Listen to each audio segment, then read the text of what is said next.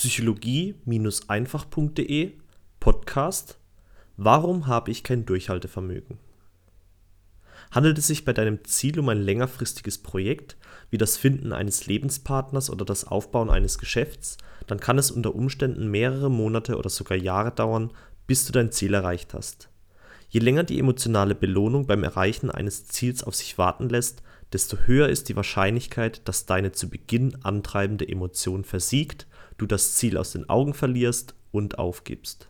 Deshalb ist Durchhaltevermögen gefragt. Das, was wir Menschen als Durchhaltevermögen bezeichnen, bedeutet nichts anderes als die folgende Fähigkeit. Erstens, den Glauben an das Erreichen des Ziels zu bewahren und zweitens, auf die Belohnung beim Erreichen des Ziels über einen längeren Zeitraum hinweg verzichten zu können. Deswegen stellt sich die Frage, wie bewahre ich den Glauben an das Erreichen meines Ziels? Im Folgenden habe ich drei Möglichkeiten aufgelistet, wie du den Glauben an das Erreichen des Ziels bewahren kannst. Punkt Nummer 1. Suche nach Menschen, die das Ziel erreicht haben, das auch du erreichen möchtest. Je mehr Menschen du findest, desto stärker wächst dein Glaube, das Ziel auch erreichen zu können. 1954 hielt es zum Beispiel kein Mensch für möglich, eine Meile in unter vier Minuten laufen zu können bis es Roger Bannister in einer Zeit von 3 Minuten 59 Sekunden und 40 Millisekunden schaffte.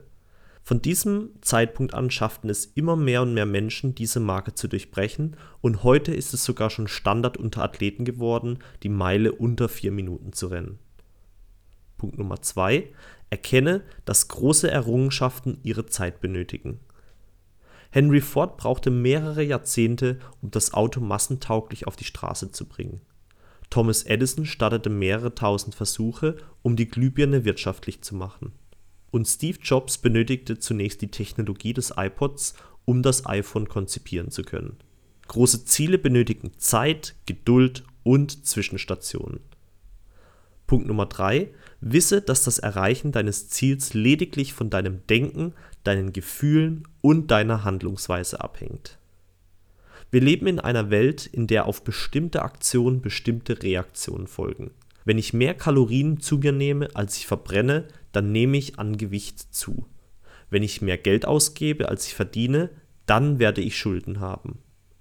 All unsere täglichen Aktionen bzw. Handlungen zielen darauf ab, ein gewünschtes Ergebnis hervorzubringen. Ich esse, um satt zu werden und mache Sport, um fit zu bleiben.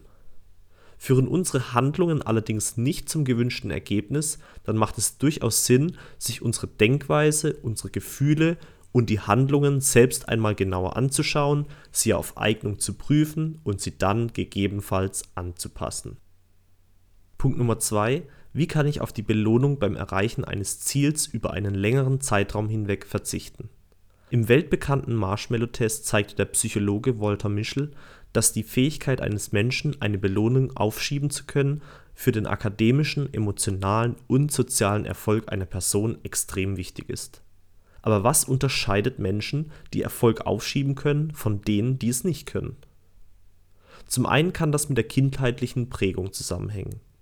Waren die Eltern diesbezüglich ein Vorbild und haben dem Heranwachsenden Werte vermittelt, die ein Aufschieben von Belohnung begünstigen? Als Beispiel erst dann mit dem Essen anzufangen, wenn alle Familienmitglieder beim Abendessen am Tisch sitzen. Zum anderen kann es meiner persönlichen Erfahrung nach damit zusammenhängen, wie erfüllt ich mich gerade fühle. Ein ganz einfaches Beispiel. Nehmen wir einmal an, dass ich gerade seit 24 Stunden nichts mehr gegessen habe. Und ich sehe einen runden, saftigen Donut vor mir. Mit Zuckerglasur und Erdbeersahnefüllung. Werde ich diesem Donut jetzt eher widerstehen können, wenn ich zuvor schon ein sättigendes Mittagessen zu mir genommen habe? Ja, natürlich. Genauso ist es mit dem Sex. Habe ich seit Monaten keinen Sex mehr gehabt, werde ich wie ein hungriger Wolf über meinen Partner oder meine Partnerin herfallen, um mein Bedürfnis nach Körperkontakt und Intimität zu stillen. Menschen, die sich und ihre Bedürfnisse sehr gut kennen und diese Bedürfnisse auch zu stillen wissen, sind ausgeglichener und weniger bedürftig als Menschen, die ihre Bedürfnisse ignorieren oder sogar noch nicht einmal bewusst kennen. Der amerikanische Paar- und Familientherapeut John Gray hat dies in einem seiner Bücher sehr gut erklärt. wir haben alle Bedürfnisbehälter, die mehr oder weniger gut gefüllt sind.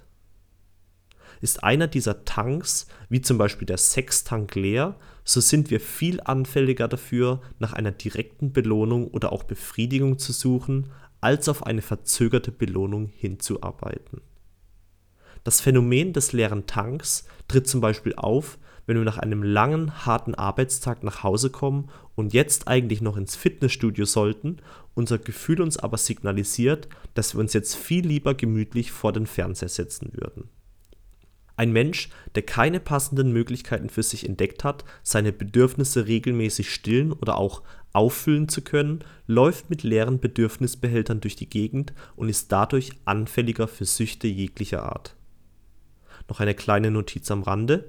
Drogenkonsum zum Beispiel kann entstehen, wenn Menschen sich dauerhaft schlecht fühlen und keine Lösung für ihre seelischen Qualen finden. Die Einnahme von Drogen ist dann ein Quickfix, da diese ihnen für den Moment ein Gefühl der Erleichterung oder auch Befreiung ihres schlechten Zustands bietet. Das Problem hierbei ist nur, dass die Drogen nicht die Ursache des Problems, des dauerhaften sich schlecht fühlens beheben, sondern lediglich die Symptome des Problems abschwächen was für Drogen gilt, gilt übrigens auch für Medikamente. Auch sie schwächen nur Symptome ab, beheben aber nicht die Ursache des Problems. Deshalb tun wir uns selbst einen großen Gefallen, wenn wir uns Zeit nehmen, unsere eigenen Bedürfnisse zunächst herauszufinden und uns dann sinnvolle Strategien überlegen, wie wir diese regelmäßig stillen können. Was ist uns persönlich wichtig? Was brauchen wir? Welche dieser Bedürfnisse treten immer wieder auf? Wie können wir diese Bedürfnisse auf eine gesunde Art und Weise regelmäßig stillen?